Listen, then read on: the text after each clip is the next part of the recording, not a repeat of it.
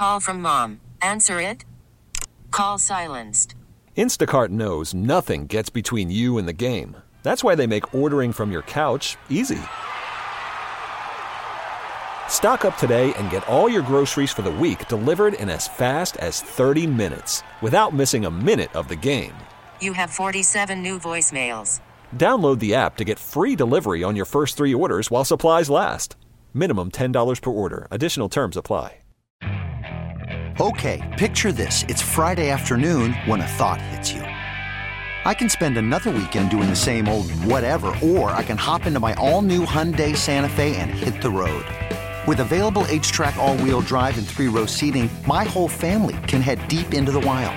Conquer the weekend in the all new Hyundai Santa Fe. Visit HyundaiUSA.com or call 562 for more details. Hyundai, there's joy in every journey. The Bucks last night, for real, lost for the second time to the Miami Heat in an ugly performance last evening. Talk a little bit more about that. He's going to be hosting the Milwaukee Basketball Hour coming up tonight with Vin Baker, and then Zora Stephenson's going to be there as well tonight. Baby Tausch, Billy Schmid joining us.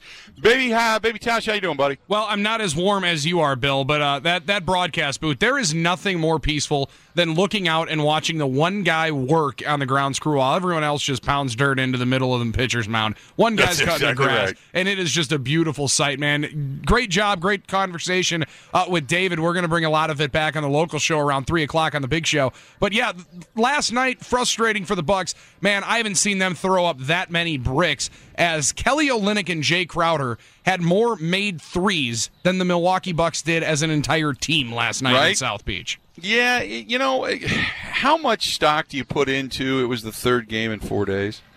Well, and and you know what else too, Bill? It, it's the fir- second of a six game and nine day run. They go out on on the West Coast here coming up at the end of the week. They're hitting a grind here in the schedule where they're really going to start playing a lot of playoff teams. And and with Middleton coming back after missing a couple of nights, they just never got into a rhythm. And and I have no. I will say this because I am going to take a little bit more credence into the loss last night than some might. I think that Miami team matches up really, really well against this Bucks group, and a lot of it is because of the physicality with the leadership they got. They're really incredibly well coached with Erik Spoelstra. If he, if you don't believe he's a top seven five coach in the he's NBA, great. he's tremendous. You, you've been around pro athletes, Bill, for a long time. To be able to get the kind of guys that he did with the big three of Wade, Bosh, and James, everybody around them to buy in and play that type of defense, he, he's he's a really good coach. And now he's got a physical leader in Jimmy Butler to kind of set the pace. They're, they're a physical team, and I haven't seen a team be able to be that physical with Giannis for 48 minutes. I uh, I would agree. I think they push, and they almost, and I heard this this morning from Eric Name, but they almost push you to the point where they dare the officials to to, to call additional fouls on them. Yeah, 100%. They put, they put, yeah, they push you to the point where it's like, eh, foul us out. We dare you. And they're going to keep pushing the envelope. And last night they did it again. They pushed a lot of guys around. Giannis, not a spectacular night.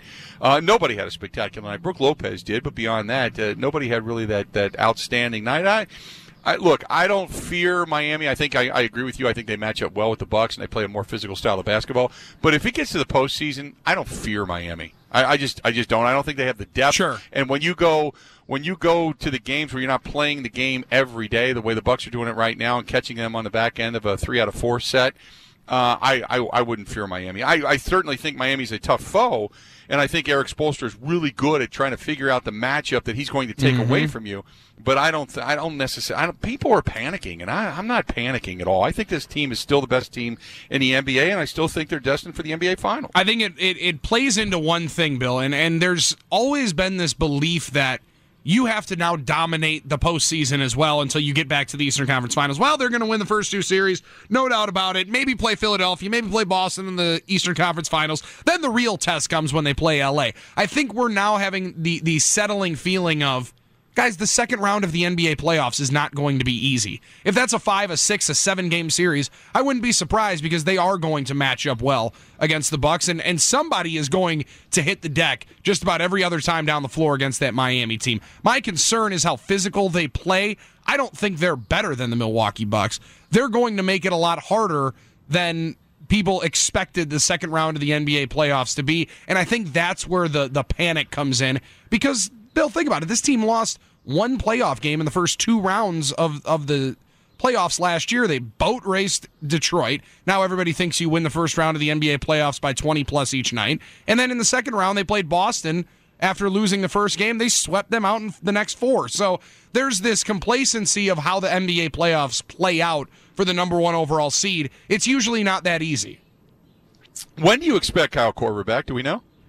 It appears they're being real cautious with him. I, I don't expect him to be really back before the end of this West Coast road trip that they go to uh, LA on Friday night. And you talked about three games in four days. They do it again this weekend. Friday night in LA, then travel down to Phoenix for an evening game on Sunday, a back to back in Denver on Monday night. I would expect you see Kyle Korver back closer. Uh, to next week into late next week when they play Boston, I think on Thursday night. But no official word, and, and that's kind of pure speculation. They've been really, really hush hush about it. And here's the thing with with I mean because you obviously come to the West Coast, but you play Phoenix. Phoenix has been a pushover for the last few years.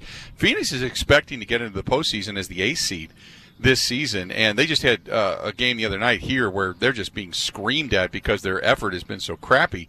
But they've actually won a few ball games here in recent history, and they so, beat you twice last year too. Right, and so I, I look. Phoenix is is not a pushover. It used to be you could come out here and just knock them down and go, but yeah, you, they beat you twice last year, so I don't think you can overlook what Phoenix has. So it is going to be a grind. Um, with the, you know. I just want to say that uh, we were talking about whether or not LeBron should be a legitimate candidate for the MVP. Sure. I think it's between those 2 mm-hmm. But I, but I said this: it's Giannis's award to lose in my opinion. And what you're going to see is as you go down the stretch, and you're going to play the Lakers head to head here, uh, but as you go down the stretch, the Bucks competition level of competition is going to go up. The knock on the Bucks has been that yes, they're winning at a prolific rate. Yes, they're beating teams by double digits, and it's historically the best number in, in the NBA ever.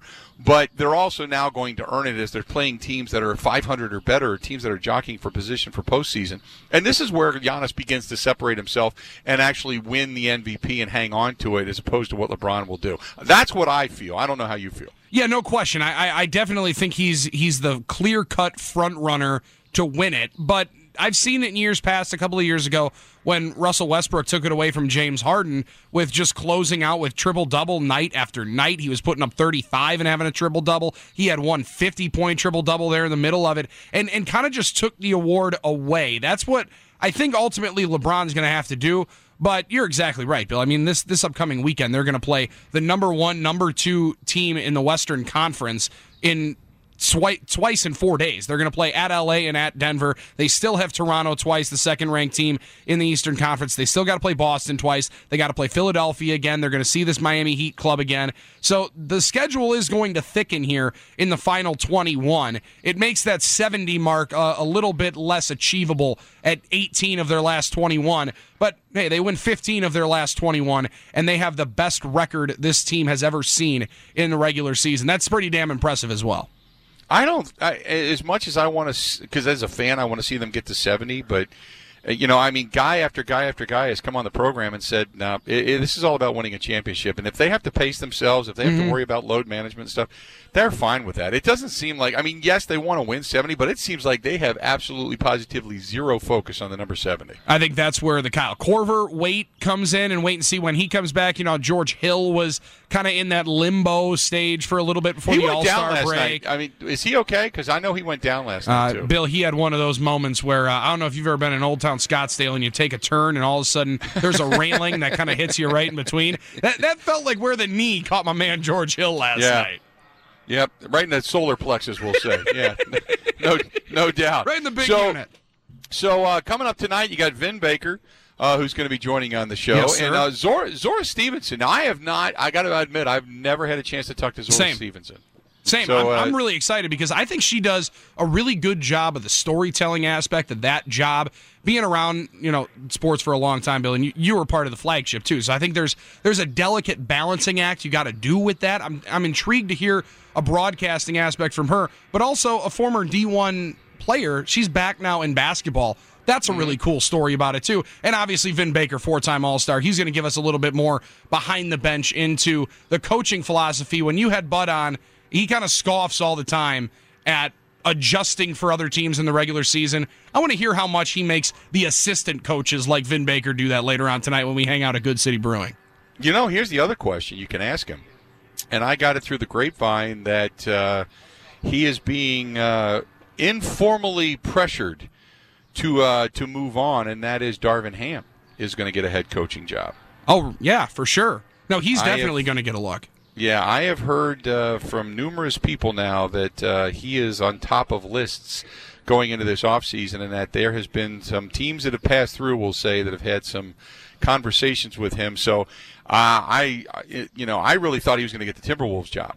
And uh, and he didn't, but uh, from what I understand, this might cherish him now because this might be Sure. the last year for uh, Darvin Ham in Milwaukee. Well, and two, it also comes back to a lot of people don't want to take a, a chance on a, an assistant from a team that they don't know yet until they see somebody go out and have some success doing it. Taylor Jenkins got the Memphis job and has that team. I mean, I get it; they probably have the rookie of the year, but they're an eight seed out in the West, so there's some success coming from the Budenholzer system where they say now we have to go and give Darvin Ham a shot because everybody else is going to overlook him for a few times. Yep, no doubt. So I, that's another question when you talk to Vin Baker about uh, Darvin Ham and, and his future and how good of a coach he is. Because I'd love to get Darvin back on the program, but um, I, th- that guy has really absorbed basketball. So good stuff coming up tonight down at Good City Brewing, uh, right across the plaza from the Fiserv Forum.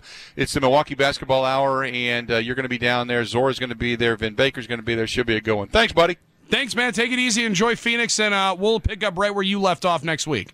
I will keep the chairs warm when I leave. Awesome. And just leave a case of beer there, too. It's all good. We'll finish it off. All right, sounds good. Talk to you soon. There you go. Bill Baby Towel Schmid uh, joining us for a couple of minutes and talking some basketball. Is he is the uh, the host of the Milwaukee Pro Hoops post game show, and also is going to be filling in for me tonight down at Good City Brewing uh, for the Milwaukee Basketball Hour. Uh, all of our guests are always joining us uh, on whether it's uh, the hot seat or whether it is uh, our good friends from uh, from Schneider. Schneider. They're you know kind of getting it done. Uh, if you're looking for a great team to go work for, go to schneiderjobs.com or call them 844 pride or go to schneiderjobs.com. Just a great uh, group of people up there. And whether you're looking for a new job or you're looking for your first job, whatever it may be, they have on the job training there as well. This episode is brought to you by Progressive Insurance. Whether you love true crime or comedy, celebrity interviews or news, you call the shots on what's in your podcast queue. And guess what? Now you can call them on your auto insurance too with the Name Your Price tool from Progressive. It works just the way it sounds. You tell Progressive how much you want to pay for car insurance, and they'll show you coverage options that fit your budget. Get your quote today at progressive.com to join the over 28 million drivers who trust Progressive. Progressive Casualty Insurance Company and Affiliates. Price and coverage match limited by state law.